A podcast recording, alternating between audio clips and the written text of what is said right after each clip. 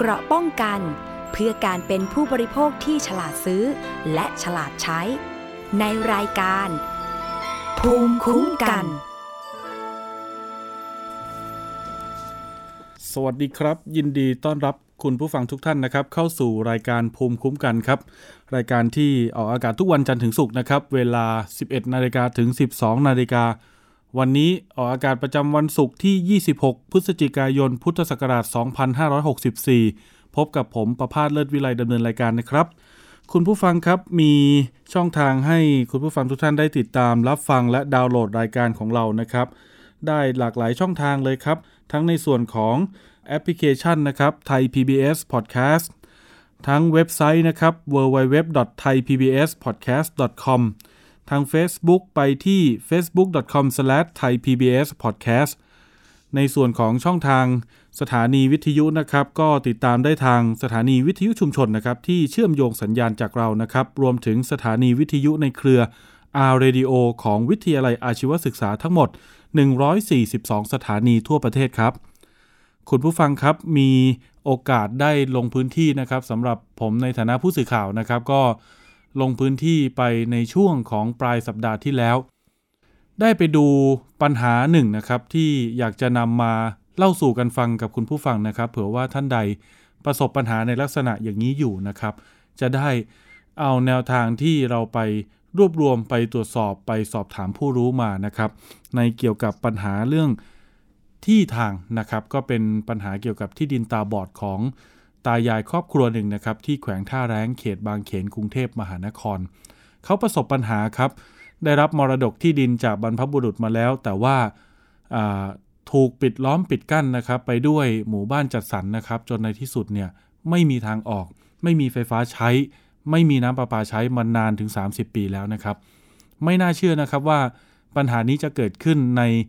พื้นที่ใจกลางเมืองหลวงของไทยอย่างกรุงเทพมหานครนะครับ อยู่แถวๆเขตบางเขนนี่เองใกล้ๆกับไทย PBS นะครับ รายละเอียดเป็นอย่างไรเดี๋ยวไปติดตามจากรายงานแล้วเดี๋ยวกลับมาคุยกันครับ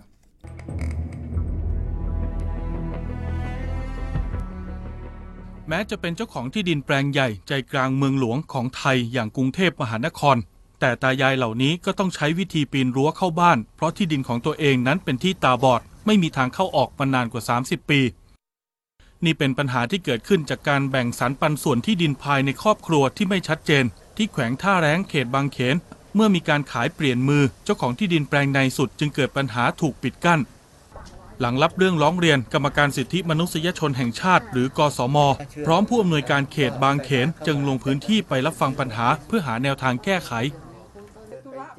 นางถนอมและนางสาลี่เชื้อเพชร เจ้าของที่ดินผู้ร้องเรียนเล่าว่า บรรพบุรุษของเธอเป็นเจ้าของที่ดินแปลงใหญ่ เนื้อที่รวมประมาณ 120 ไร่ ต่อมาบรรพบุรุษได้จัดแบ่งที่ดินให้ลูกหลาน ซึ่งแม่ของเธอได้รับมาจำนวน 15 ไร่ แบ่งให้ลูก 5 คน คนละ 3 ไร่ ไว้อยู่อาศัยและทำกิน แต่เดิมทำนาทำสวนได้ตามปกติ และต่อไฟฟ้าจากที่ดินของญาติมาใช้งาน ประมาณ 30 ปีที่แล้วที่ดินข้างเคียงถูกขายต่อให้บริษัทเอกชน และมีการพัฒนาทำหมู่บ้านจัดสรร ตั้งแต่นั้นมาก็ต่อไฟฟ้ามาใช้ไม่ได้ เพราะหมู่บ้านจัดสรรไม่ยอมให้สายไฟพาดผ่าน ที่ของตายาย ของตายาย แปลงแปลงแปดสิบไร่หนึ่งเขาก็แบ่งให้ลูกๆเขาและไอ้ลูกนี้เขาก็ขายแปลงนี้ก็แบ่งกันแบ่งลูกๆ แม่ก็ได้ตรงนี้สิบห้าไร่15ไร่ที่เหลืออยู่ในครอบครัวใช่ค่ะ แล้วก็มาแบ่งให้ลูกๆอีกห้าคนคนละสามไร่ สมัยก่อนได้ต่อบ้านน้ามา ก็ยังใช้อยู่ แล้วพอดีหมู่บ้านเขามาสร้าง เขาก็บอกว่า ผ่านไม่ได้แล้วนะ ต้องตัดออกนะอ่าเราก็ยอมรับอะแล้วเราก็ทำไงฮะเราก็ต้องอยู่แบบที่ไม่มีไฟใช้อะค่ะก็ทนมาอยู่ทุกวันเนี้ย กี่ปีแล้วครับ ก็สามสิบกว่าปีอะ นอกจากต่อไฟฟ้าเข้ามาไม่ได้แล้ว ที่ดินของนางสาลี่และนางถนอมยังเกิดปัญหาถูกปิดกั้นด้วยหมู่บ้านจัดสรรจนไม่มีทางออก ทุกวันนี้ต้องอาศัยการปีนรั้วผ่านบ้านบางหลังในโครงการที่เขาพอจะอนุโลมให้ผ่าน เมื่อไม่มีทางเข้าออกก็ต่อน้ำประปาเข้ามาไม่ได้ ต้องลองน้ำฝนใส่โอ่งไว้ใช้ นอกจากนี้ที่ดินข้างเคียงก็ถูกถมสูงขึ้น เมื่อถึงฤดูฝนน้ำจากทุกด้านก็ไหลมารวม ท่วมในที่ดินของเธอ สภาพบ้านตอนนี้จึงเหมือนเป็นเกาะกลางน้ำและก็ต้องอยู่ไปอย่างนี้จนกว่าน้ำจะลดลงไปเอง เพราะสูบน้ำผ่านที่ดินของหมู่บ้านจัดสรรไม่ได้ แม้จะต้องอยู่อย่างลำบาก เพราะไม่สามารถเข้าถึงสาธารณูปโภค แต่ทั้งสองก็ยืนยันว่าจะไม่ยอมขายที่ดินที่สืบทอดจากบรรพบุรุษ โตมาก็เห็นตากับยายทำนา เห็นพ่อกับแม่ทำนา เราก็อยู่ตรงนี้เกิดมาจากตรงนี้61 ปี ก็ยังไม่คิดอยากจะไปอยู่ตรงไหน หลังมีการร้องเรียนไปยังสำนักงานคณะกรรมการสิทธิมนุษยชนแห่งชาติ หรือกสม ก็ได้มีการลงพื้นที่ตรวจสอบและประสานงานช่วยเหลือ กสม ได้ประสานการไฟฟ้านครหลวง มาปักเสาพาดสายต่อไฟฟ้าให้ผู้ร้องเรียน ได้ใช้งานเมื่อวันที่ 1 พฤศจิกายนที่ผ่านมา แต่มีไฟฟ้าใช้ได้ไม่กี่วัน บริษัทเจ้าของโครงการบ้านจัดสรรก็ส่งหนังสือแจ้งเตือนว่า ไม่ยินยอมให้การไฟฟ้าพาดสายไฟผ่านพื้นที่โครงการ เราคงจะใช้แนวทางการประสานการคุ้มครองเป็นหลักก่อนนะครับ ประสานฝ่ายต่างๆ ที่เกี่ยวข้องทั้งเขต ซึ่งวันนี้ก็ได้ลงพื้นที่มาดูด้วยกันนะครับทั้งในส่วนพอมอในเรื่องของการเข้ามาช่วยเหลือ หรือว่าในส่วนของไฟฟ้าประปา หรือผู้ที่เกี่ยวข้อง หรืออาจจะในแง่ของทางกฎหมายนะครับ ก็อาจจะเรื่องการให้คำแนะนำอะไรต่างๆ แต่ว่าถ้าสมมุติว่าการประสานการคุ้มครองเนี่ยไม่ได้เป็นผลนะครับ เราคิดว่าก็อาจจะต้องอใช้วิธีการตรวจสอบ หรือว่ามีมาตรการอื่นที่จะทำให้เกิดผลแล้วก็ช่วยเหลืออผู้ร้องได้มากขึ้นครับ ที่ดินดังกล่าวมีเนื้อที่ทั้งหมด 15 ไร่โฉนดที่ดินเป็นกรรมสิทธิ์ของพี่น้องทั้งหมด 5 คน คนละ 3 ไร่ ก่อนหน้านี้ผู้ร้องเรียนทั้งหมดเคยว่าจ้างทนายความฟ้องร้องเพื่อขอเปิดทางจำเป็น หรือทางภาระจำยอมต่อศาลแต่เนื่องจากการเลือกฟ้องออกทางที่ดินที่ไม่ได้ใช้สัญจรเป็นประจำในอดีต และทางที่ขอเปิดก็กระทบสิทธิเจ้าของที่ดินรายอื่นจำนวนมากศาลชั้นต้นศาลอุทธรณ์และศาลฎีกา จึงพิพากษายกฟ้อง คดีสิ้นสุดลงไปเมื่อปี 2558 ล่าสุดกสมและผออเขตบางเขน รับปากจะช่วยเป็นคนกลางเจรจากับบริษัทเจ้าของที่ดินข้างเคียง เพื่อขอพาดสายไฟผ่านโครงการ ขอต่อน้ำประปาเข้ามาใช้ ขอสูบน้ำที่ท่วมออก รวมถึงเจรจาขอเปิดทางเข้าออกให้ผู้ร้องเรียนได้ใช้งานตามสมควร ประพาสเลิศวิไลไทย PBS รายงาน ครับผมไม่มีที่ดินไม่มีที่อยู่อาศัยว่าทุกยากลำบากแล้วนะครับ คุณผู้ฟัง แต่ถ้ามีที่แล้วไม่มีทางออกนี่ก็ทุกไม่แตกต่างกันนะครับ จากรายงาน เสียงแรกนั้นก็จะเป็นในส่วนของทางคุณป้าถนอมและคุณป้าสาลีนะครับที่เป็นเจ้าของที่ดินเป็นผู้ร้องเรียนนะครับที่เล่าให้เราฟังถึงรายละเอียดของปัญหานะครับ เสียงของผู้ชายนะครับที่เราปล่อยเสียงในรายงานนั้นก็เป็นเสียงของท่าน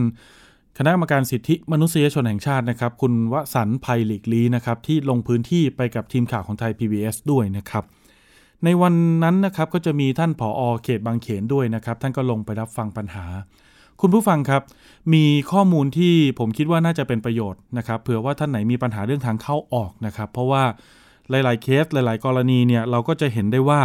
มันมีการปิดล้อม หรืออาจจะถูกปิดกั้นด้วยที่ดินของญาติตัวเองนี่แหละนะครับเคสนี้ก็เหมือนกันนะครับ ก็มีการแบ่งที่ดินให้กับลูกหลานตั้งแต่สมัยบรรพบุรุษนะครับ แต่ว่าคุณป้าสาลีและป้าถนอมพร้อมพี่น้องอีก 3 คนเนี่ยนะครับก็เป็นทายาทในอีกขาหนึ่งนะครับได้รับมา 15 ไร่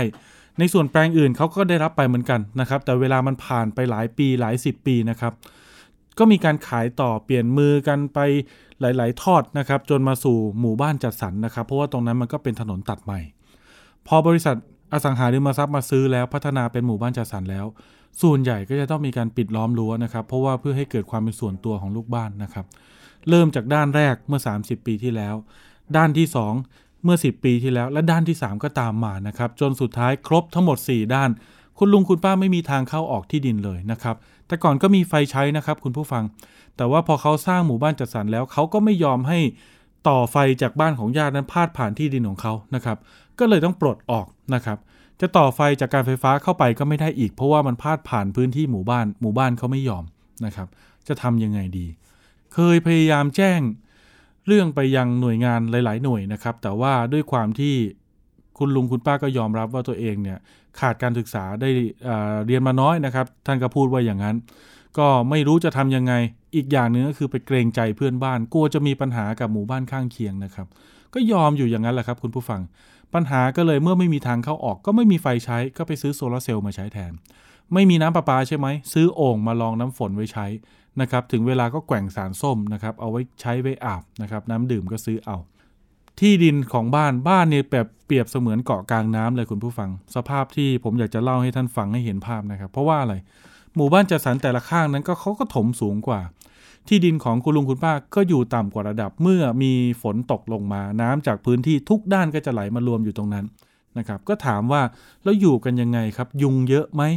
ตัวเงินตัวทองก็ไปอาศัยอยู่นะครับ เพราะว่ามันมีหนองน้ำมีปลาใช่ไหมครับ ยุงเนี่ยตอนเย็นมาไม่ต้องพูดถึงเลยนะครับป้าสาลีป้าถนอมเจ้าของที่ดินบอกต้องนั่งคุยกันในมุง้งแล้วทำยังไงสูบออกได้ไหม ก็สูบไม่ได้อีก เพราะว่ามันสูบผ่านหมู่บ้านจัดสรรเขาไม่ได้เขาไม่ยอมนะครับ ก็ต้องรอจนกว่าน้ำจะแห้งไปเอง หน้าฝนเนี่ยเฉลี่ยปีหนึ่งประมาณสัก 3-4 เดือนนะครับกว่าน้ำจะแห้งอีกประมาณสัก 2 เดือน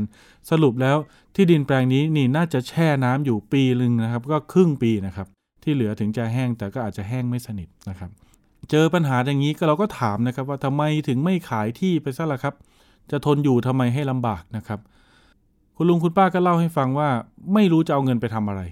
จริง ๆ ที่ดินมีมูลค่าหลายสิบล้านนะครับ คุณผู้ฟังตรงนั้นน่ะนะครับ แต่ว่าเมื่อขายแล้วก็ไม่รู้จะเอาไปทำอะไร อีกอย่างหนึ่งคืออยากจะรักษาที่ดินของบรรพบุรุษตรงนี้ไว้ เอาไว้อยู่อาศัยไว้ทำกิน วันนี้ยังมีแรงทำงานอยู่ ก็ปลูกกล้วยขาย ปลูกดอกบัวขาย ปลูกมะม่วง ปลูกข้าวขายนะครับ เอาไว้กินเองด้วยนะครับ ก็แบกกันข้ามรั้วอย่างนั้นแหละครับ ยังโชคดีครับที่หมู่บ้านจัดสรรเขายังพอให้เดินผ่านได้ ขับมอเตอร์ไซค์ผ่านได้นะครับ แต่เขาไม่เปิดทางให้แค่นั้นเอง น้ำไฟเขาไม่ให้เข้านะครับ มันก็เลยกลายเป็นประเด็นปัญหา เมื่อไม่ขายนะครับ ก็อยู่อย่างนี้ เคยสู้ไหม คุณลุงคุณป้าเคยจ้างทนายฟ้องร้องครับคุณผู้ฟัง ฟ้องถึงศาลศาลเลยนะครับ ชั้นต้นอุทธรณ์และดีกา ฟ้องจนกระทั่งในที่สุดก็แพ้คดีทั้งหมดเลยสามศาลถามว่าเพราะอะไร เพราะไปฟ้องออกทางอื่น ที่ตัวเองไม่ได้ใช้สัญจรอยู่เป็นประจำในอดีตนะครับ แล้วฟ้องเนี่ยฟ้องขอเปิดทางกว้างถึง 5 เมตรโอ้โห5เมตร นี่คือถนนนี่เลนสวนมีหลายทางด้วยนะครับ มันมากเกินควรนะครับ แล้วตั้งสำนวนฟ้องเนี่ยพาดผ่านไปยังพื้นที่ที่มันไกลนะครับกว่าจะถึงทางสาธารณะแล้วมันพาดผ่านที่ดินเขาหลายแปลง ทางหมู่บ้านจัดสรรอีกหมู่บ้านหนึ่งที่เขาถูกฟ้องร้องตอนนั้นเขาก็บอกว่า ถ้าเปิดทางออกแล้วที่ดินคุณมีมูลค่า คุณต้องจ่ายค่าชดเชยสิทธิ์ให้เขานะ จ่ายค่าทดแทนให้เขานะ ในกรณีทางจำเป็นแบบนี้ มูลค่าถึง 40-50 ล้านบาท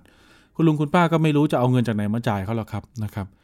อีกอย่างหนึงคือเมื่อมันกระทบสิทธิ์คนอื่นเขามากๆศาลท่านก็พิจารณาไม่ยอมให้เปิดทางก็ยกฟ้องนะครับ ถามว่า หลังจากนั้นทำไมไม่ฟ้องออกทางหมู่บ้านข้างๆ ที่ประมาณ 2-300 เมตร ก็จะถึงทางสาธารณะอยู่แล้วนะครับ คุณลุงป้าบอกเข็ดนะครับ ไม่อยากขึ้นศาลอีกแล้ว ไม่รู้จะสู้ยังไงแล้วนะครับ สุดท้ายก็อยู่อย่างนั้นแหละครับมาจนเมื่อประมาณช่วงปลายปีที่แล้วจนถึงต้นปีนี้นะครับ ก็มีการไปร้องต่อคณะกรรมการสิทธิมนุษยชนแห่งชาตินะครับ คุณวสันต์ภัยหลีกลีท่านก็ลงพื้นที่ไป แล้วก็มีการประสานงาน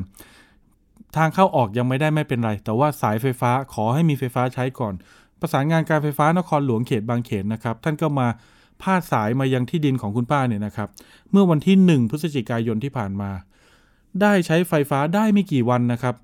30 ปีไม่เคยได้ใช้ไฟใช้แต่โซลาร์เซลล์นะครับ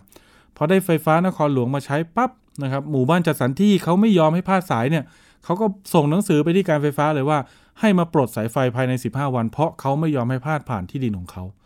นะครับหมู่บ้านนี้มันเป็นหมู่บ้านเก่านะครับแล้วก็ถนนหนทางในหมู่บ้านซอกซอยต่างๆ ยังเป็นกรรมสิทธิ์ของบริษัทเจ้าของโครงการ อันนี้เราก็ก็ว่าเขาไม่ได้ เพราะว่ามันเป็นสิทธิตามกฎหมายของเขานะครับในเมื่อการพาดสายมันกระทบสิทธิ์นะครับ ฉะนั้นทั้งหมดทั้งมวลนี้ที่ผมเล่าให้คุณผู้ฟังฟังก็คือว่า ถ้าท่านมีที่ดินแล้วถูกปิดกั้น เป็นที่ตาบอดนะครับ ท่านต้องการที่จะมีทางออกไปสู่ถนนสาธารณะ ท่านสามารถที่จะฟ้องร้องได้นะครับ ท่านอาจารย์เจษฎานุจารีผู้อำนวยการอออดีตผู้อำนวยการสำนักฝึกอบรมวิชาว่าความแห่งสภาทนายความเนี่ยท่านให้ความเห็นให้ข้อมูลกับผมวันนี้นะครับว่า จริง ๆ แล้วควรจะต้องรีบฟ้องซะตั้งแต่ที่มันเกิดปัญหาปิดกั้นนะครับ คุณผู้ฟัง อย่าปล่อยเวลาให้มันล่วงเลยผ่านไปนะครับ ถ้าเกิดปัญหาปิดกั้นแล้วฟ้องแล้วตั้งแต่ตอนนั้นนะครับ จะมีโอกาสที่จะได้ทางที่ดีกว่า มารอเป็น 10บสปีเหมือนคุณลุงคุณป้าสาลีแบบนี้ ราะว่าถ้าผ่านไปแล้วเป็น 10 ปี คุณต้องมาพิสูจน์ไงว่าคุณต้องใช้ทางยังไง คุณใช้แบบไหน ใช้ทางเดิน ใช้ทางมอเตอร์ไซค์หรือใช้ทางรถยนต์นะครับ แต่ถ้าเกิดปิดกั้นปุ๊บแล้วฟ้องเลยนะครับขอให้พิจารณาเป็นอย่างๆไปนะครับศาลท่านให้อยู่แล้วนะครับที่ดินทุกแปลงในประเทศนี้ต้องมีทางออกนะครับ คุณผู้ฟัง ถ้าไม่มีกำลังจ้างทนายความ ไปสภาทนายความก็ได้ ไปเนติบัณฑิตก็ได้นะครับ หรือจะไปที่กองทุนยุติธรรมที่กระทรวงยุติธรรมที่ศูนย์ราชการแจ้งวัฒนะไปปรึกษาเขาได้นะครับ มีหลายหน่วยงานเลยนะครับ ที่พร้อมจะจัดหาทนายความอาสาให้แก่ท่าน หากท่านยากจนหรือยากไร้ ให้เขาพิจารณาครับ ไม่เข้าหลักเกณฑ์ไม่เป็นไรนะครับ อย่างน้อยได้คำแนะนำมาก็ยังดีนะครับ แล้วค่อยตั้งเรื่องเดินทางต่อนะครับ อย่าปล่อยให้มันเนิ่นนาน อย่าไปทนลำบากอย่างนี้นะครับ อันนี้ก็เป็นเคสตัวอย่างที่ผมอยากจะยกมาเล่าให้ฟัง หรือจะติดต่อมาที่ไทย PBS ก็ได้นะครับที่เบอร์ 027902111 นะครับ ประเด็นต่อไปครับคุณผู้ฟังครับ อันนี้เป็นเรื่องที่น่ายินดีมากๆเลยนะครับ ก็เป็นเรื่องเกี่ยวกับที่ทางเหมือนกัน เป็นที่อยู่อาศัยนะครับของชาวบ้าน 7 ครอบครัวครับที่อำเภอชุมพวงจังหวัดนครราชสีมา แต่ก่อนเนี่ยเจ็ดครอบครัวนี้ไปขอแบ่งซื้อที่ดินจากคุณยายท่านหนึ่ง หลายสิบปีแล้วนะครับเป็น 10 20 ปีแล้วหรือเปล่าผมไม่แน่ใจนะ แต่ว่าก็ประมาณนั้นแหละนะครับครอบครัวละหนึ่งงานครับเป็นโฉนดที่ดิน แต่ว่าตอนนั้นเนี่ยคุณยายก็เอาโฉนดไปเข้าทกสไว้ นะครับ ก็เลยไม่ได้แบ่งชื่อแบ่งหักโฉนดเป็นของนายกนายขอกันสักทีนะครับ จนสุดท้ายคุณยายท่านนี้เสียชีวิตครับ แล้วถูกเจ้าหนี้นะครับ ฟ้องร้องด้วยนะครับว่าติดค้างค่าชดเชย ค่าสินไหมอะไรเขานะครับ กลายเป็นว่าที่ดินแปลงนี้ถูกยึดไปเข้าขายทอดตลาด ขายทอดตลาดก็มีผู้มาซื้อทรัพย์ผู้มาซื้อทรัพย์ก็เลยให้ออกจากที่ดินโอ้โหเจ็ดครอบครัวเดือดร้อน มาร้องเรียนที่ไทย PBS นะครับตั้งแต่ปีที่แล้ว มีการประสานงานหน่วยงานต่างๆ เข้าไปช่วยเหลือ เดี๋ยวเราไปคุยรายละเอียดกันนะครับ ว่าตอนนี้มีหน่วยงานไปช่วยแล้วผลเป็นอย่างไรนะครับ สวัสดีครับ คุณป้าหนูแดงครับ ค่ะสวัสดีค่ะ ครับคุณป้าหนูแดงเป็นหนึ่งในเจ็ดครอบครัวนะครับ จากอำเภอชุมพวง จังหวัดนครราชสีมานะครับ คุณผู้ฟัง ป้าหนูแดงครับ หลังจากที่มีการประสานหน่วยงาน มีหน่วยงานไหนเข้ามาช่วยเราดำเนินการและเขาทำยังไงบ้างครับป้าส่วนยุติธรรมค่ะ เข้ามาช่วยเขาก็เดินเรื่องให้ครับเพราะเก็บพวก นี้ไม่มีอะไรมีแต่ที่ปลูกบ้านเฉยๆค่ะ ครับเขาไร่มีนาอ๋อเหรอค่ะเขาช่วยนี่แต่ครอบครัวเขาช่วยยังไงครับ คุณป้า กระทรวงยุติธรรมเข้ามาช่วย แล้วก็จ้างทนายให้ค่ะอ๋อจัดหาทนายความอาสามาให้ มีการขึ้นศาลมีการเจรจากันหลายนัดไหมครับ คุณป้าครับ หลายค่ะ ตั้งแต่ปีที่แล้วค่ะ ตั้งแต่วันที่สี่สิงหาจนถึงวันที่เก้ากัน พฤศจิกายนค่ะ โอ้โห ข้ามปีเลยนะ ค่ะโอ้เป็นไงบ้างครับ ความรู้สึกช่วงนั้น ระหว่างทางที่สู้อยู่นี่คือ จิตใจหวั่นไหวขนาดไหนครับเนี่ย จะพากันขนของออกให้หมดแล้วค่ะ ไม่มีที่ไป อืม จะไปหาอยู่กับญาติพี่น้อง ที่ยังดี ที่มีไทยพีพีเอสยื่นมือเข้ามาช่วยค่ะ อืม ครับผม ก็ค่ะ ประเด็นนี้นะครับคุณผู้ฟังครับก็มีการประสานงานโดยช่วงนั้นผมลงพื้นที่ไปก็ได้รับความอนุเคราะห์นะครับ จากท่านวิเชียนชัยสอนนะครับ ท่านเป็นผู้อำนวยการสำนักงานยุติธรรมจังหวัดนครราชสีมา พอรับทราบถึงปัญหาแล้วเนี่ยท่านจัดทีมเจ้าหน้าที่นะครับ พร้อมลงมารับเรื่องเองเลยนะครับ แล้วก็ไปดำเนินการประสานงานกองทุนยุติธรรมครับ จัดหาทนายความอาสามาฟ้องร้องมาต่อสู้คดีที่ถูกขับไล่นะครับ คุณผู้ฟังเชื่อไหม ว่าทั้งหมดเนี่ยนะครับเป็นบริการของภาครัฐที่ผู้ร้องเรียนเนี่ยไม่ต้องเสียค่าใช้จ่ายเลยป้าหนูแดงเสียค่าใช้จ่ายไหมในการต่อสู้คดีหรือว่าเดินเรื่องตรงเนี้ย ไม่เสียค่ะ อืม สักบาทก็ไม่เสียเลยเหรอค่ะสุดท้ายแล้วผลของคดีเป็นยังไงครับคุณป้าครับ สุดท้ายจนถึงวันนี้ก็รู้สึกดีใจทุกคนค่ะหรอเหมือนมันจะได้มีที่อยู่กันใหม่ ถึงครับจะไม่ได้อยู่ที่ตรงนี้ แต่ก็ก็มีที่อยู่ค่ะ อ๋อ แล้วทางคู่กรณีเขาเขาตกลงกับเราว่ายังไงบ้างครับ ในการเจรจารอบล่าสุด วันที่เก้ามาเจรจาวันที่เก้าพฤศจิกายนครับภายในหนึ่งเขาบอกว่าเขาจะมาออกโฉนดให้ค่ะ จนมาถึงวันนี้วันที่ยี่สิบห้าแล้ว แต่ก็ยังไม่มีวี่แววว่าจะมาเลยค่ะ แต่ก็ยังดีค่ะ เพราะมันก็ใกล้เข้ามาแล้ว ไม่เป็นไรหรอกก็ยังอยู่ในกรอบเวลา เพราะว่ามันเป็นการเจรจากันบนศาลถูกต้องไหมครับ ค่ะ ครับ ยังไงก็เป็นบันทึกข้อตกลงที่ เขาเรียกว่ามีผลผูกพันในทางกฎหมาย เพราะว่าเจรจากันในชั้นศาลแล้วมีการบันทำบันทึกข้อตกลงถูกไหมครับ คุณป้าหนูแดง ค่ะ อืมนะครับ เป็นไงบ้างครับ ความรู้สึกพอมันได้ข้อสรุปแบบนี้ ตลอดระยะเวลาหนึ่งปีที่ผ่านมานี่คือหายเหนื่อยเลยไหมหายเหนื่อยค่ะดีใจค่ะ เนาะอืค่ะมหลังจากนี้ไปซื้อที่ซื้อทางถ้ามีเงินไปซื้อที่แปลงอื่น จะเปลี่ยนชื่อให้ถูกต้องให้เร็วเลยไหมค่ะค่ะค่ะ นะครับ อันเนี้ยต้องต้องบอกกันนะครับ คุณผู้ฟังว่าเราเนี่ยไปซื้อที่คุณป้าหนูแดงเนี่ยไปซื้อที่ต่อจากเขานะครับ แล้วคนนี้ยไม่ได้เปลี่ยนชื่อ ไม่ได้แบ่งโฉนดเป็นชื่อของตัวเองซะเดี๋ยวนั้นนะครับเพราะว่าเขาบอกเดี๋ยวเขาทำให้เดี๋ยวเขาทำให้อย่างเงี้ยนะครับ แล้วคนก็หมู่บ้านเดียวกัน แล้วต่างจังหวัดด้วยนะครับ ที่ชุมพวงที่โคราชนะครับ ก็รอกันไปรอกันมานะครับ จนในที่สุดผ่านไปหลายปีเป็น 10 ปีเลยเนาะจนเขาเสียชีวิตนะครับ ถ้าภาษาชาวบ้านเนี่ยเขาเรียกตายจากไปแล้วนะเจ้าของที่นะครับ แล้วพอนั่นปุ๊บก็กลายเป็นว่าที่ตรงนี้ก็ตกไปสู่มรดกก็ท้ายญาติเขาก็ไปบริหารจัดการนู่นนี่นั่นนะครับ จนสุดท้ายถูกเจ้าหนี้คุณยายคนนั้นฟ้องร้องนะครับ ยึดที่ไป ยึดที่ไปจริง ๆ แล้วถ้าคุณผู้ฟังอยู่ในสถานการณ์แบบนี้แบบเดียวกับคุณป้าหนูแดง ขณะนั้นถ้ามีการขายทอดตลาดต้องไปยื่นคัดค้านนะครับ แต่เนื่องจากว่าติดปัญหานิดหน่อยทางคุณป้าหนูแดงและอีก 6 ครอบครัวก็เลยไม่ได้ไปคัดค้านณขณะนั้นนะครับ พอมีผู้ซื้อทรัพย์แล้วคราวนี้สิทธิ์เขาดีกว่าสิ นะครับเพราะว่าเขาซื้อมาจากการขายทอดตลาดนะคุณผู้ฟังนะข้อมูลตรงเนี้ยผมก็ได้รับความอนุเคราะห์จากท่านอาจารย์เจษดานะครับทนายความแล้วก็ท่านอาจารย์อายการปรเมศนะครับที่ท่านให้ความรู้โอ้โห ช่วงนั้นคุยข้อกฎหมายกันเยอะมากนะครับ ป้าหนูแดงค่ะเนาะที่เราไปหาท่านอายการนะที่โคราชเนาะค่ะค่ะอืมนะครับ ก็มีโอกาสได้เข้าไปสัมผัสเรื่องนี้นะคุณผู้ฟังครับ ก็ได้ความรู้ข้อกฎหมายมาช่วยแนะนำ หนึ่งก็คือถ้าท่านอยู่ในที่ดินในลักษณะแบบนี้นะครับ รีบไปขอแบ่งเป็นชื่อตัวเอง รีบไปขอรังวัดนะครับ ล้อมรั้วซะให้เรียบร้อยเป็นสัดส่วนนะครับ อันเนี้ยของป้าหนูแดงและอีก 6 ครอบครัวคุณผู้ฟังเชื่อไหมว่า เจรจากันมาในยตอนแรกคู่กรณีเขาไม่ยอมนะ พอมาหลังๆเนี่ยคือมันก็ต้องต่อสู้กันต้องมีการเขาเรียกว่าประสานงานกันไกลเกลี่ยกันนะครับ จนในที่สุดเนี่ยเขายอมนะครับ ก็ อาจจะด้วยฝีมือของท่านทนายด้วยนะ ท่านยุติธรรมจังหวัดด้วยนะ คุณป้านะค่ะตรงเนี้ยผมก็ติดตามมาตลอดก็ได้ยินข่าวมาตลอดว่าเรื่องไปถึงไหนแล้วอะไรยังไง แต่ในกระบวนการศาลนักข่าวก็ยุ่งมากไม่ได้นะครับ เราก็ฟังข้อมูลอัปเดตกันอยู่เรื่อยๆนะครับ ในที่สุดก็ได้ยินข่าวว่า เจ้าของที่ดินที่เขามาซื้อทรัพย์นี่คือ ยอมที่จะแบ่งที่ดินให้กับคุณป้าหนูแดงแล้วหกครอบครัวเนาะแต่ไม่ใช่ที่เดิมเนาะป้านะ ค่ะ ก็คือเขาขอที่ตรงนั้นคืน แต่ว่าเดี๋ยวเขาจะแบ่งที่ใหม่ให้ ค่ะ อืม ติดถนนเหมือนกันค่ะ อ่า ติดถนนเหมือนกันนะครับค่ะเนื้อที่เท่าเดิมไหมครับ เท่าเดิมค่ะหรอ แล้วมีแล้วมีค่าใช้จ่ายอะไรหรือเปล่าครับ เขาบอกว่า งานละหนึ่งหมื่นบาท ใช้เวลาหนึ่งปีค่ะ งานละหนึ่งหมื่นบาทคือหนึ่งปีนี่คือให้เราจ่ายเขาภายในหนึ่งปี ค่ะอ๋อโอ้ก็ให้เวลายาวอยู่นะครับ ก็เยอะอยู่นะ ไหวไหมครับไว้ค่ะ เนาะหนึ่งหมื่นไหวแรกกับไม่เสียที่ดินนะครับค่ะแล้วอย่างนี้เราเตรียมแผนสมมุติว่ามีการไปแบ่งโฉนดไปรังวัดกันเรียบร้อยเสร็จแล้ว เราเตรียมแผนที่จะย้ายออกจากตรงนั้น แล้วไปสร้างบ้านอยู่ในจุดใหม่ยังไงครับ คุณป้า ก็เตรียมทุกเตรียมทุกครอบครัวแล้วค่ะหกเจ็ดครอบครัวนี่เตรียมหมดแล้ว สมมุติว่าถ้าเขา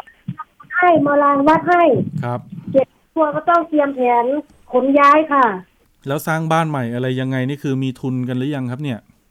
ยังไม่มีค่ะ ก็ไปทำอยู่พอได้อยู่อาศัย แต่ก็ดีใจค่ะที่มีที่อยู่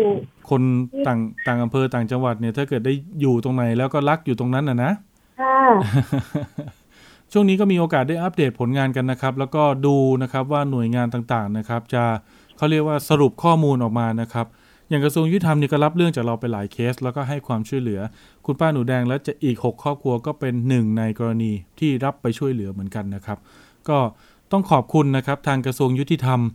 กองทุนยุติธรรม แล้วก็โดยเฉพาะาทางสำนักงานอายการคุ้มครองสิทธิ์จังหวัดนครราชสีมา ท่านอายการสศินันนะครับ ตอนนี้ท่านย้ายไปอยู่จังหวัดอื่นแล้ว นะครับ อีกท่านหนึ่งก็คือในส่วนของท่านวิเชียนชัยสอนนะครับ ท่านผอสำนักงานยุติธรรมจังหวัดนครราชสีมานะครับ ก็เข้ามามีบทบาท แล้วก็ท่านทนายชื่ออะไรนะ คุณป้าพอจำชื่อได้ไหมจำได้ไหมครับ ไม่เป็นไรเดี๋ยวเดี๋ยวผมอัปเดตให้อีกทีหนึ่งต้องขออภัยคุณผู้ฟังเพราะว่า พี่ทนายในยส่วนใหญ่ท่านจะไปในช่วงขึ้นศาลนะครับ ผมก็ยังไม่มีโอกาสได้เจอส่วนใหญ่ก็จะประสานข้อมูลกับทางท่านผอยุติธรรมก็คือคุณวิเชียนเป็นหลักนะครับ แต่ก็ยังไงก็ขอชื่นชมนะครับ ทุกหน่วยงานทุกภาคส่วนเลยนะครับ ที่เข้ามาช่วยเหลือกรณีนี้ ที่สำคัญขาดไม่ได้ก็ต้องขอบคุณคู่กรณีด้วยนะ ใช่ไหมครับ คุณป้าครับที่สุดท้ายเขาก็ยอมเนาะคู่กรณีเขาเขาเสนอเงื่อนไขให้เราแบบนี้เขายอมให้เราแบบนี้คุณป้า และเพื่อนๆโอเคไหม โอเคค่ะ ทุกคนโอเคค่ะ เนาะนะครับไม่มาก อืมนะครับ ก็ต้องยอมรับในความใจกว้างของเขานะครับ ที่สุดท้ายก็ยอมที่จะสละที่บางส่วนนะครับ เพื่อแลกกับที่ดินตรงนั้นนะครับ อย่างน้อยเนี่ยอ่าไม่ต้องเป็นเรื่องเป็นราวขึ้นลงขึ้นศาลกันเป็นคดีนะครับ เจราจากันจบก็โอเค ต่างคนต่าง แยกย้ายกันไปใช้ชีวิตทำมาหากินนะป้าหนูแดงนะ ค่ะค่ะนะครับผมโอเคครับ วันนี้ขอบคุณมากครับที่มาบอกเล่ามาเล่าเรื่องราวให้เราฟังนะครับ เนี่ยคนที่ฝ่าฟันปัญหานะครับหนึ่งปีครับ วันนี้สำเร็จแล้วนะครับ ขอบคุณนะครับ คุณป้าหนูแดงครับ สวัสดีครับ ค่ะขอบคุณมากค่ะ สวัสดีค่ะนะครับ คุณผู้ฟังครับเนี่ยเห็นไหมครับ ถ้าไม่หมดหวังไปซะก่อน ไม่ย่อท้อไปซะก่อนนะครับ มันต้องมีนะครับสักทางหนึ่งแหละครับ ที่ปัญหาของเรามันน่าจะมีทางออกนะครับ ผมก็รับปากไม่ได้เวลาที่เรารับเรื่องร้องเรียนเข้ามา แล้วประสานหน่วยงานมาช่วยเหลือนะครับ บางครั้งก็สำเร็จ บางครั้งก็ต้องยอมรับครับ ท่านว่ามันไม่สำเร็จก็มี มันขึ้นกับเนื้อเรื่องและปัญหาที่ท่านเจอมาว่า ท่านประสบปัญหามานานขนาดไหนนะครับ แล้วท่านมีสิทธิ์ทางกฎหมายมากน้อยขนาดไหน ถ้าอย่างไรก็แล้วแต่นะครับ เราก็เต็มที่กับทุกประเด็นข่าวนะครับ ไม่เป็นไรครับจะเป็นเรื่องเด่นเรื่องดัง หรือไม่ดังเราก็ทำนะครับ ผู้เสียหายรายเดียวเราก็ยังทำมาแล้วนะครับ ตรงนี้เรามองว่ามันเป็นเขาเรียกว่าเป็นหน้าที่นะครับในการบริาบริการประชาชนของสื่อสาธารณะอย่างไทย PBS นะครับตรงนี้ก็อยากจะมาเล่าให้ฟังเป็นตัวอย่างนะครับคนไม่หมดหวังสุดท้ายได้สมหวังนะครับ ปัญหาได้รับการแก้ไข คุณผู้ฟังครับประเด็นสุดท้ายก่อนที่จะเข้าสู่ช่วงสาระความรู้ ผมมีเรื่องมาเตือนภัย ช่วงนี้นะครับท่านจะเห็นว่ามีหลายคนหลายเคสนะครับที่ ผ่อนรถไม่ไหว ผ่อนบ้านไม่ไหวนะครับ โดยเฉพาะผ่อนรถเนี่ยนะครับจะเป็นปัญหาเยอะมากเลยนะครับ เพราะว่ามันจะมีปัญหาเรื่องการเอาไปผ่อนต่อผ่อนเปลี่ยนชื่อในสัญญาเช่าซื้อนะครับ ผู้ค้ำอะไรต่างๆนะครับ ล่าสุดนี้มีพี่รถบรรทุก 10ล้อนะครับหลายจังหวัดเลยครับคุณผู้ฟังแจ้งเรื่องเข้ามาบอกว่า เนี่ยผมขายรถให้กับสองสามีภรรยาคู่หนึ่งไปนะครับ บอกว่าอ่าวางขายดาวนะครับ ได้เงินมา 2 0 0 0 0 0 3 0 0 0 0จากมูลค่ารถเนี่ยซื้อกันมาเนี่ยคันละ3ล้าน4ล้านนะครับ พร้อมลูกพ่วงนะ10ล้อคันใหญ่นะครับ พร้อมลูกพ่วงนะครับ มูลค่าคันหนึงก็ตกประมาณ 3 ล้านกว่าบาทคุณผู้ฟังพอขายไปแล้วได้เงินดาวมาประมาณ 2 0 0 0 0นนะครับเขาบอกเดี๋ยวเขาจะไปผ่อนต่อ เดี๋ยวเปลี่ยนสัญญาให้นะครับ ภายใน 3 เดือนเดี๋ยวมาเปลี่ยนสัญญาให้เลยนะครับ พอเอารถไปแล้วโอ้โห คราวนี้ หายไปเลยคุณผู้ฟัง สัญญาก็ไม่มาเปลี่ยนให้ แล้วไฟแนนซ์ก็ไม่ผ่อนให้เรานะครับไฟแนนซ์ก็มาตามที่เราอีกนะครับเพราะเผลอๆเราจะถูกไฟแนนซ์ดำเนินคดีนะข้อหายักยอกทรัพย์ แล้วรถเราก็ตามไม่ได้บางคันนี่ถึงขั้นว่าถูกแยกอะไหล่เอาไปขายคนละที่คนละจังหวัดกันนะครับ เรื่องนี้เรามาเตือนภัยกันเดี๋ยวพูดคุยกับหนึ่งในผู้เสียหายนะครับที่จังหวัดพระนครศรีอยุธยา คุณสมพรสวัสดีครับครับ สวัสดีครับ คุณสมพรครับ มันเป็นมาเป็นไปยังไงครับ ทำไมถึงได้ขายสิบล้อล่ะครับ ครับผม ช่วงพิษโควิดครับ โควิดแล้วงานน้อยครับงานน้อยส่วนอีกหนึ่งน้ำมันก็เพิ่มขึ้นราคาค่าบรรทุกก็ไม่ขยับครับโอ้โหนี่เป็นผลกระทบตรงๆเลยนะ ล่าสุดนี้ก็ที่ออกมาเรียกร้องกันเยอะๆนี่ก็เพราะเพราะด้วยปัญหานี้ด้วยไหมฮะ ใช่ครับ ใช่ครับ อืม ของพี่นี่คือครับเป็นยังไงครับ มันมันกระทบนี่คืองานมันหดหายไปเยอะไหมครับ จากกี่เที่ยวเหลือกี่เที่ยวยังไง ก็ปกติจะวิ่งร้อยกว่าเที่ยวอะครับ โอ้ต่อเดือนเหรอครับ ครับต่อเดือนครับ อืม แล้วก็จะลงมาเหลือแค่ห้าสิบกว่าเที่ยวประมาณนี้อะครับ ตั้งแต่ปีที่แล้วไหมครับ ครับตั้งแต่โควิดรุ่นแรกมาเลยครับ โอ้โหน้อยลงน้อยลงครับ หายไปกว่าครึ่ง ครับโอ้แล้วอย่างนี้ตอนนั้นเอาเอาเงินไหนผ่อนรถล่ะครับพี่ ก็มีการปรับโครงสร้างหนี่ครับ ตอนนั้นนะครับอ๋อพอเลิกปรับโครงสร้างหนี่มาผมก็อ่า ประคองมาเรื่อยมาเรื่อยแล้วรถมาเสียด้วยครับ ครับ มาเครื่องพังอะไรบ้างเหมือนไม่ไหวแล้วครับ ผมก็เลย จะปล่อยให้เต็นท์ยึดอาจะปล่อยให้ไฟแนนซ์ยึดอะครับ ผมก็ก็หลายๆคนก็บอกว่าถ้าไฟแนนซ์ยึดอะเรายังส่งน้อยกว่าที่เขาไปขายทอดตลาด เราก็จะมาโดนฟ้องอีกอะครับ อ่า เสียเครดิตด้วย เสียเครดิตด้วยครับ ก็เลยมีเต็นท์เขาก็ว่าจะขายดาวน์ให้ ขายดาวน์ต่อให้เปลี่ยนสัญญาให้เพราะมันทำการเปลี่ยนสัญญาได้กับครับผู้เช่าซื้อใหม่ครับ คือเคสนี้นะคุณผู้ฟังครับ พี่สมพรเนี่ยผ่อนรถมาเป็นปีแล้วใช่ไหมครับ ปีสองปีแล้วนะพี่นะครับผมครันะครับ แล้วก็เอ่อคือเขาไปซื้อรถมาจากเต็นท์เต็นท์หนึ่งที่จังหวัดปราจีนบุรีนะครับสิบล้อคันนี้พร้อมลูกพ่วงนะครับ แล้วเอามาใช้งานผ่อนไปปี 2 ปีครับ จริง ๆ ก็ไม่อยากขายหรอกแต่ว่ามาเจอโควิดอย่างเงี้ยก็ไปขาย ทางเต็นท์เดิมนั่นแหละที่เขาไปซื้อนั่นแหละครับ ก็อาสาว่าได้งั้นเดี๋ยวขายให้นะครับ พอมีคนมาซื้อก็เดี๋ยวขายดาวนะครับสองแสนใช่ไหมครับ หรือ2องแสนห้าครับสองแสนท่วนครับสองแสนสท้องวนแสนท่วนอ่านะครับ แล้วเดี๋ยวก็เปลี่ยนแต่สัญญากันอะไรอย่างนี้ พอมีคนมาซื้อแล้วเป็นยังไงครับ ได้เงินไหมแล้วเขาเปลี่ยนสัญญาไหมครับคุณสมพรอ่าผมไม่ได้เงินเลยครับ แล้วก็เขาอ่าให้รถลูกค้าไปที่มาทำสัญญากับทางเต็นท์ใหม่ครับ อ่าโดยที่ผมไม่ไม่ได้ไปเกี่ยวข้องเลย ครับ แล้วเขาก็ปล่อยรถไปเลย ผมก็คิดว่าทางเต็นท์น่าจะเปลี่ยนสัญญาให้ผมแล้ว เต็นท์ก็ยังไม่ได้ทำการเปลี่ยนสัญญา แต่ปล่อยรถให้ลูกค้าไปแล้วครับ แล้วเป็นไงครับรถเราไปอยู่ไหนยังไงครับ พอตอนหลังมาผมมาทราบเรื่อง อ่าทางเป็นท์แจ้งมา ผมก็ได้ออกตามหาด้วยส่วนหนึ่ง แล้วก็ อ่าดูในโลกโซเชียลส่วนหนึ่งครับผม ก็ผมก็ดูดูในรูป อ่าที่ผมที่เขาโพสต์ขายกันอะไรบ้างตามอู่บ้างอะไรเงี้ยผมก็เห็นว่ามันน่าจะเป็นชิ้นส่วนของผมประมาณเนี้ยครับ อ๋อ คือคล้าย ๆ ว่ารถเราเนี่ยถูกเอาไปแยกอะไรขาย ครับ ผมอืมก็เลยว่ารถเราเนี่ยน่าจะโดนแยกอะไหล่ขายแล้วครับ ครับ คุณผู้ฟังอธิบายอย่างนี้ คือตัวไฟแนนซ์เนี่ยยังเป็นชื่อพี่สมพรอยู่นะครับ ในการเช่าซื้อนะครับ การที่ ไปขายให้กับเออไปฝากเต็นท์ขายเนี่ยนะครับเต็นท์เขารับเงินดาวน์จากผู้ที่สองผัวเมียที่มาซื้อไปแล้วแหละนะครับแต่ว่าเขายังไม่ได้ส่งมอบให้พี่สมพรถูกต้องไหมครับ ครับผมครับ ครับ คือตรงนั้นผมผมไม่ได้รับครับ อืมแล้วพี่สมพรก็เซ็นเอกสารการซื้อขายเนี่ย เป็นเอกสารเปล่าไปแล้วนะครับ คือทางเต็นท์ก็ครับผม เอาเอาเอกสารที่พี่สมพรเซ็นเนี่ยไปเติมรายละเอียด แล้วก็ไปขายรถคันนี้ต่อให้กับสองสามีภรรยา แต่กลายเป็นว่าสองสามีภรรยานี้ก็อ่า เอารถไปนี่คือได้ข่าวว่าออกจากเต็นท์รถแป๊บเดียวก็ปิด GPS เลยใช่ไหมครับ อ่าใช่ครับ ออกจากเต็นท์รถไปได้ประมาณสักชั่วโมงนึงเขาก็ตัด GPS ทิ้งเลยครับ อืม ครับผม แล้วความเข้าใจของผมอะก็คือคิดว่าทางเต็นท์ได้ขายแล้วเปลี่ยนสัญญาเปลี่ยน GPS ใหม่ครับ อ๋อ คือตอนนั้นเรานึกว่าอย่างนั้นว่า เออ อย่างน้อยก็ปลดภาระได้แล้วเนาะอะไรเงี้ยนะ ครับใช่ครับอืมคิดไหมครับว่า โอ้โห จากปลดภาระตอนแรกน่าจะรู้สึกดี ตอนนี้น่าจะไม่ไม่รู้สึกดีแล้วไหมครับ เนี่ย ตอนนี้เป็นปัญหาเยอะมากเลย ก็คือตอนเนี้ยผมก็เป็นปัญหาอยู่เยอะเลยครับ ครับ ครับผม แล้วก็ส่วนหนึ่งก็ผมก็เกรงใจคนค้ำเขาต้องมารับผิดชอบร่วมกับผมอย่างเงี้ย ครับ ครับผมโดยที่เขาไม่รู้เรื่องอะไรกับเราเลยครับ อืม ครับผม แล้วหนี่นี้ก็ยังต้องแบกอยู่ ยังเหลือครับผ่อนกับไฟแนนซ์อีกเยอะไหมครับ ก็อยู่ประมาณสองล้านกว่าครับ เกือบเกือบเกือบสามล้านนะครับ โอ้โหนะครับ เนี่ยนะครับ คุณผู้ฟัง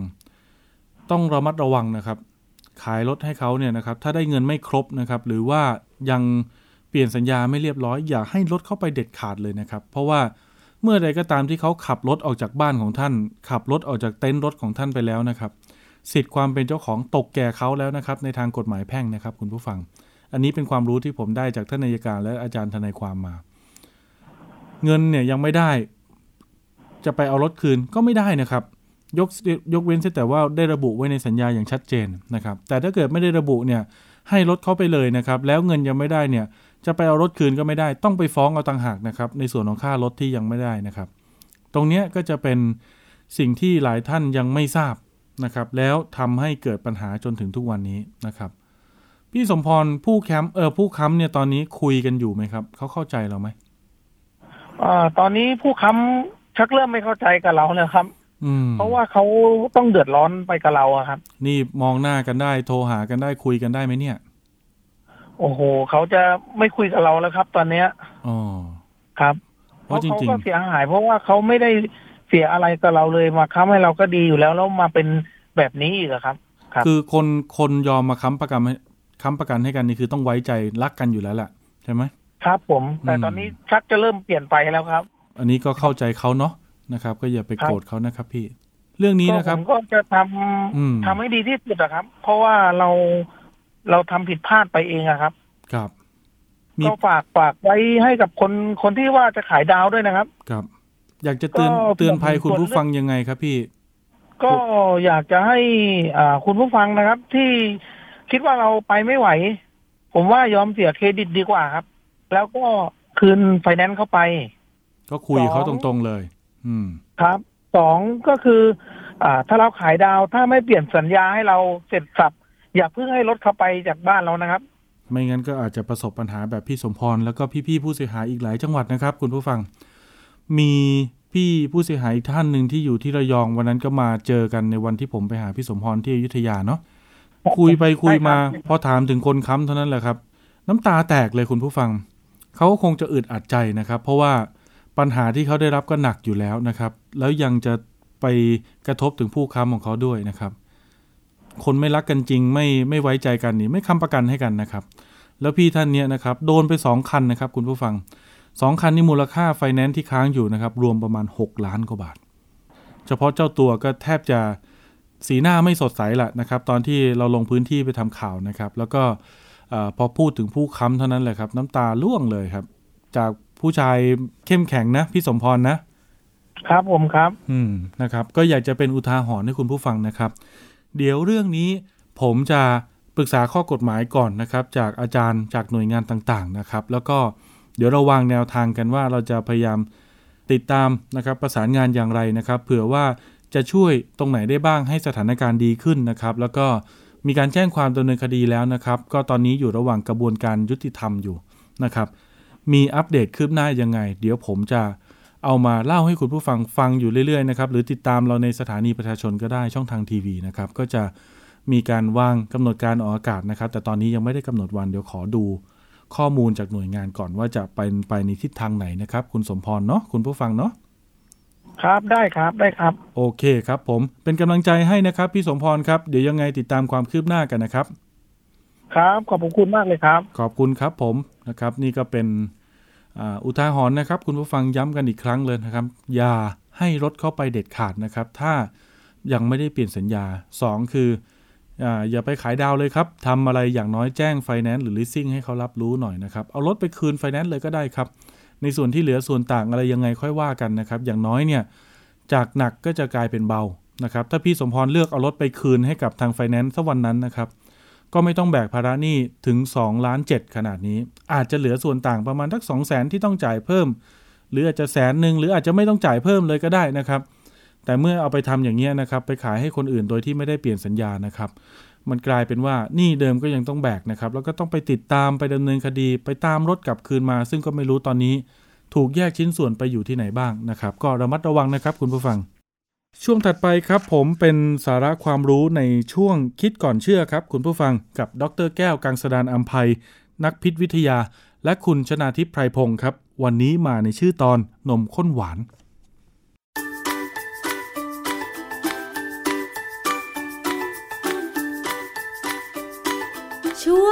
คิดก่อนเชื่อ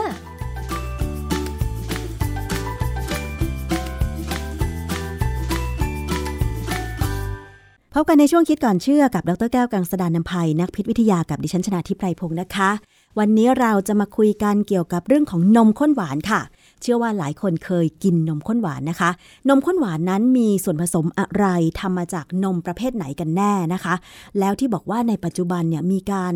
ลดคุณภาพหรือส่วนผสมของนมข้นหวานเนี่ยไม่เหมือนเดิมด้วยการลดเปอร์เซ็นต์นมที่ผสมในนมข้นหวานลง ถ้าเป็นแบบนี้แล้วเนี่ยนะคะ คุณค่าทางโภชนาการของนมข้นหวาน มันจะเป็นอย่างไร ถ้าเรากินเข้าไปมากๆเนี่ยนะคะ วันนี้เราจะมาขอคำแนะนำจากอาจารย์แก้วค่ะ อาจารย์คะ นมข้นหวานเนี่ยนะคะเขาทำมาจากอะไรคะนมข้นหวานที่ทำจากนมผงซะส่วนใหญ่นะถ้าเป็นเมืองไทยนะ แต่ถ้าเป็นตอนสมัยเริ่มต้นแรกๆเนี่ยที่ฝรั่งเศสที่อเมริกาที่ยุโรปเนี่ยเขาทำนมจริงๆเอานม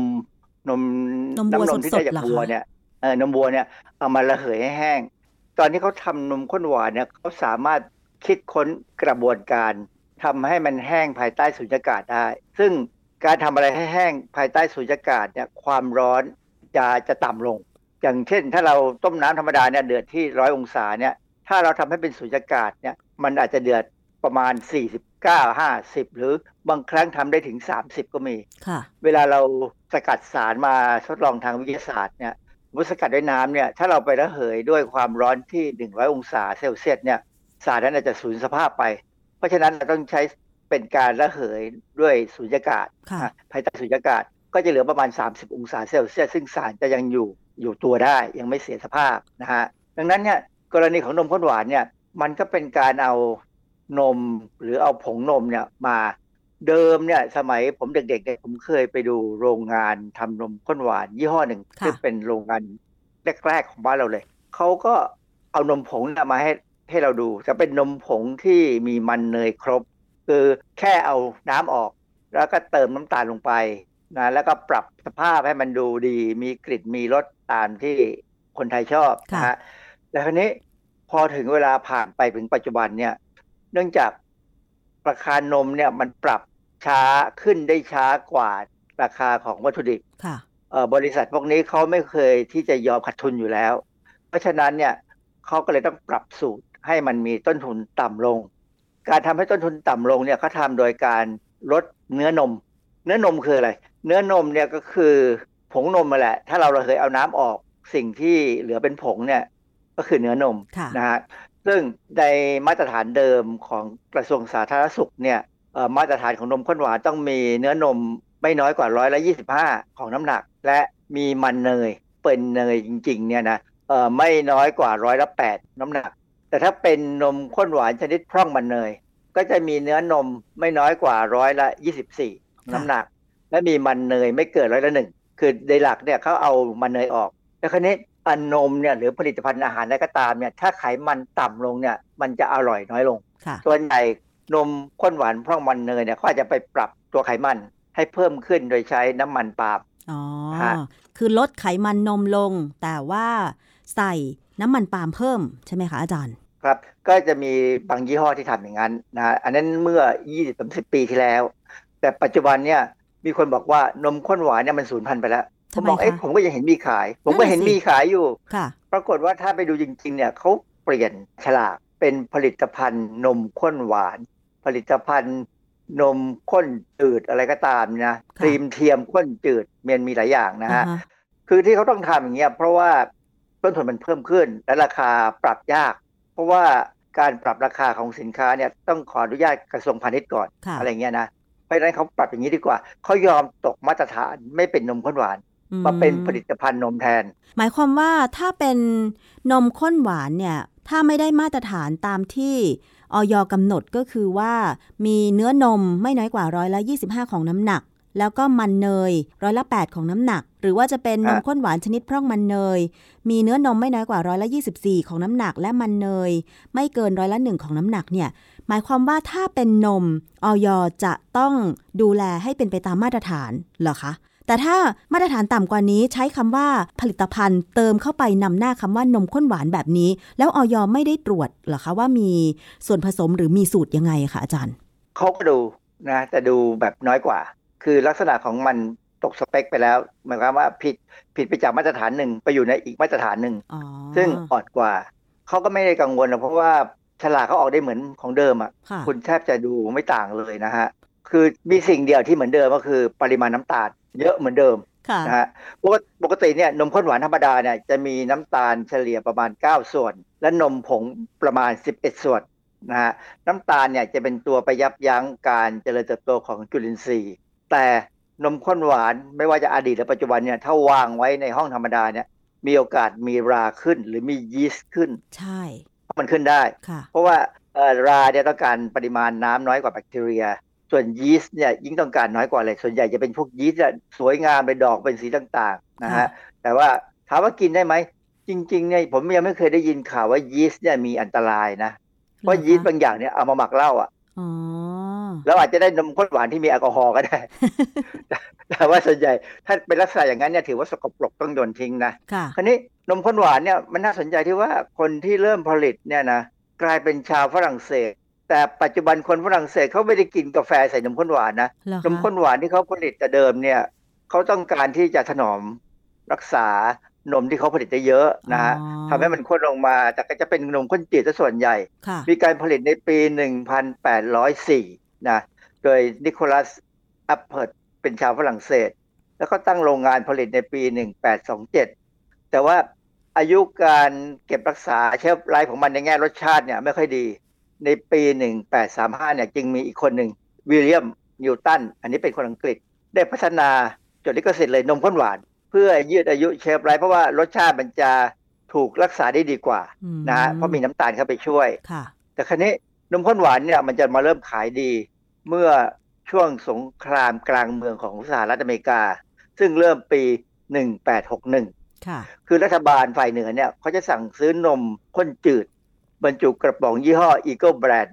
เพื่อไปเป็นอาหารสนามแก่ทหาร เพราะว่าอะไรนมข้นหนึ่งกระป๋องเนี่ย300มิลลิลิตรเนี่ยให้พลังงานถึง 1,300 แคลอรี่โอ้ซึ่งพันสามเนี่ยก็ประมาณที่ผู้หญิงต้องการนะผู้ชายอาจต้องการประมาณสองพัน เอ่อแต่อย่างไรกระป๋องนึงเนี่ยพันสามแล้วยังมีโปรตีนกับไขมันเนี่ยอย่างละยี่สิบแปดกรัมค่ะคาร์โบไฮเดรตอย่างละสองร้อยกรัมเนี่ยนะซึ่งอันนี้ก็พอที่จะถูไถไม่ทำให้ถึงกับตายอะนะทหารอยู่ได้เอ่อนมยี่ห้อนี้เนี่ยเขาพัฒนาในปีหนึ่งแปดห้าหกโดยชาวอเมริกันชื่อเกลบอร์เดนคือความจริงเนี่ยเขาไม่ได้เป็นคนคิดหรอกเขาก็ไปยุโรปนะแล้วก็ไปเห็นของฝรั่งเศสจำจำมาไปดูโรงงานมั้งแล้วก็กลับมาทำใน อเมริกาแล้วก็พอดีสงครามก็เลยขายได้ค่ะก็เลยตั้งไปลงบริษัทใหญ่โตในปี 1864 ชื่อ New York Condensed Milk Company วัตถุประสงค์เนี่ยเขาทำนมข้นจืดก่อน เพื่อที่จะให้เอาไปเติมน้ำและดื่มแทนนมวัวค่ะนะแต่ว่านมข้นหวานเนี่ยเขาทำเพื่อทำขนมอืมเขาไม่ได้มาทำเพื่อชงกาแฟฝรั่งเนี่ยกินกาแฟใส่น้ำตาลและใส่นมข้นจืดนะหรือใส่ครีมอะไรเงี้ยนะที่สำคัญคือผลิตภัณฑ์นมบ้านเราเนี่ย เราทำจากนมผงพร่องมันเนยมานานแล้ว วารสารฉลาดซื้อเนี่ย ฉบับโบราณพอสมควรนั้น ฉบับที่172เนี่ยคงสัก3-4ปีที่ย้อนไปเนี่ยนะค่ะก็มีข้อมูลว่านมพร่องมันเนยที่เอามาทำนมข้นหวานเนี่ย ต่ำสุดเนี่ยคือ3.6%เอง สูงสุดเนี่ย มียี่ห้อหนึ่งอะร้อยละ14หมายความว่าอะไรคะอาจารย์ หมายความว่าปริมาณเนื้อนมอ๋อที่ลดจาก20มาเหลือ14ค่ะแต่ว่ามีอันนึงต่ำไปถึง3.6ซึ่ง ซึ่งเวลาเราดู เปิดกระป๋องมาดูเนี่ยเราอาจจะดูไม่ออกเพราะอะไร เพราะเขาปรับระดับไขมันด้วยน้ำมันปาล์มก่อน สีมันก็จะเป็นสีเหลืองนวลนวลๆข้นๆนะคะ อาจารย์ มันจะรู้ได้ยังไงใช่ว่า ถ้าเราไม่อ่านฉลากเราก็ไม่มีทางรู้เลยว่าเขาลดปริมาณเนื้อนมลงอะค่ะอาจารย์ ถูกต้องเขาใส่สีสังเคราะห์หรือสีธรรมชาติก็ได้นะอืมให้มันสีสังเคราะห์เรียนแบบธรรมชาติค่ะนะซึ่งเป็นสีที่ไม่ไม่มีอันตรายหรอกสีปลอดภัยทีนี้ เขาทำให้มันดูข้นเหมือนนมเยอะก็คือเขาใส่สารเจือปนในอาหารคือ INS 401 คืออะไรคะตัวนี้คือโซเดียมอัลจิเนตเป็นสารที่เป็นเขาบอกเป็น hydrocolloid hydrocolloid ก็คือทำให้เกิดเอ่อการลอยแขวนลอยได้ แล้วมีความเหนียวข้นนะแล้วก็ INS 460 วงเล็บหนึ่งอันนี้คือเซลลูโลสเจลค่ะทำหน้าที่ป้องกันการจับตัวเป็นก้อน เพิ่มปริมาณความข้นเหนียว อีกตัวคือ INS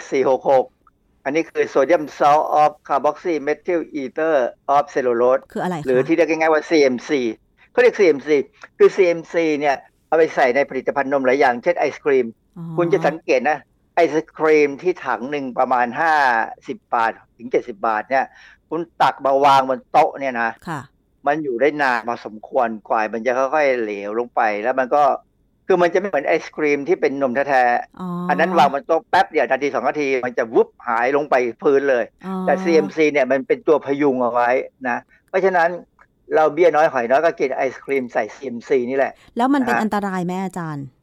อ๋อไม่พวกนี้เป็นเซลลูโลสคือไม่มีประโยชน์ คือคล้ายๆ เป็นใยอาหารแหละค่ะก็เป็นใยอาหารที่ก็มีประโยชน์ในลักษณะของใยอาหารอือฮึทำให้เราอาจจะถ่ายดีขึ้นก็ได้นะอ๋อเหรอแล้วเขายังใส่อีกตัวหนึ่งคือมัลโตเดกทรินอันนี้เป็น เป็นอนุพันธ์ของของอ่าแป้งที่ย่อยบางส่วนลงไป มันก็เหนียวข้นอะ สรุปแล้วเนี่ยเขาใส่สารทำให้เหนียวข้นเยอะมากเลย นั่นน่ะสิ ยกเว้นอย่างเดียวที่ไม่เปลี่ยนก็คือน้ำตาลทรายร้อยละสี่สิบเจ็ดถึงสี่สิบเก้าโอ้นะค่ะและในอนาคตผมว่าเขาอาจจะลดน้ำตาลทรายนะ ใช้น้ำตาลเทียมแทนอ่าเพื่อสุขภาพที่ดีของผู้บริโภคและผู้ผลิตไง ก็ดีนะอาจารย์ มันก็เหมือนกับไอ้ไอ้ไอ้น้ำอัดลมตอนเนี้ยที่หลาย ๆ ยี่ห้อเนี่ยใส่น้ำตาลเทียมจมเลยอะค่ะ จนเวลากินเข้าไปเนี่ยเราจะรู้สึกเลยมันมีความหวานประหลาดประหลาดๆติดลิ้นอยู่อือฮึไม่เหมือนน้ำตาลธรรมดาค่ะถามว่าเราเคยพูดเรื่องนี้ไปแล้วว่า กินน้ำอัดลมดื่มน้ำอัดลมที่ใส่น้ำตาลเทียมไปแล้วเนี่ย ลดน้ำหนักได้ไหมในความเป็นจริง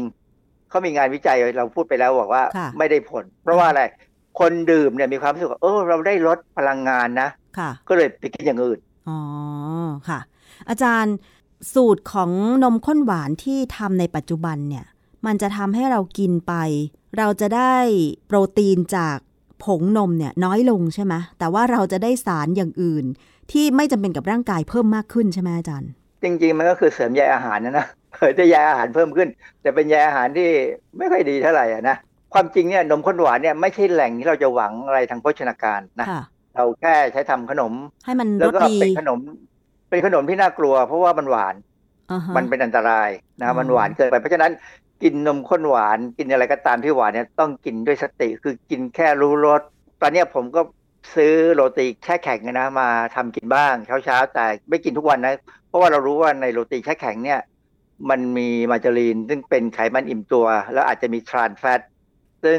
อย่ากินบ่อย เพราะถ้ากินบ่อยจะอันตรายมาก เพราะฉะนั้นก็สามสี่วันกินสักแผ่นหนึ่ง ซื้อมาก็กินได้เป็นเดือนค่ะนะเป็นซื้อมารัดใหญ่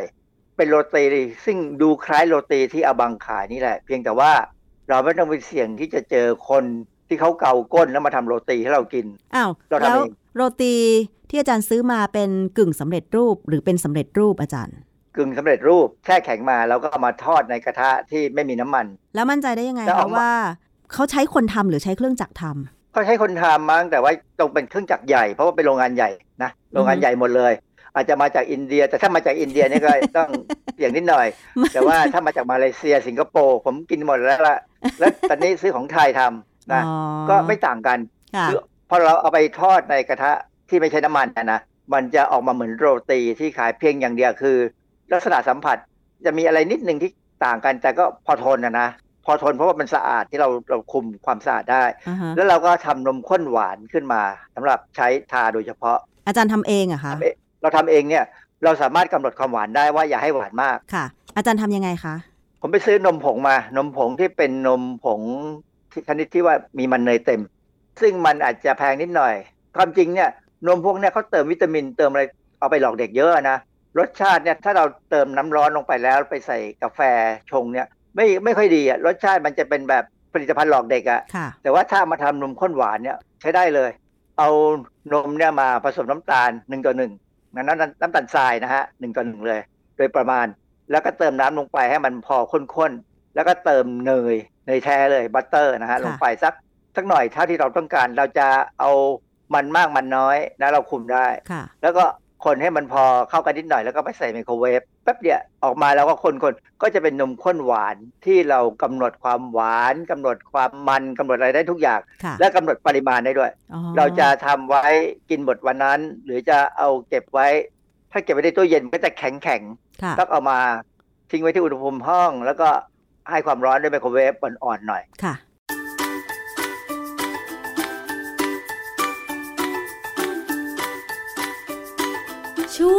คิดก่อนเชื่อ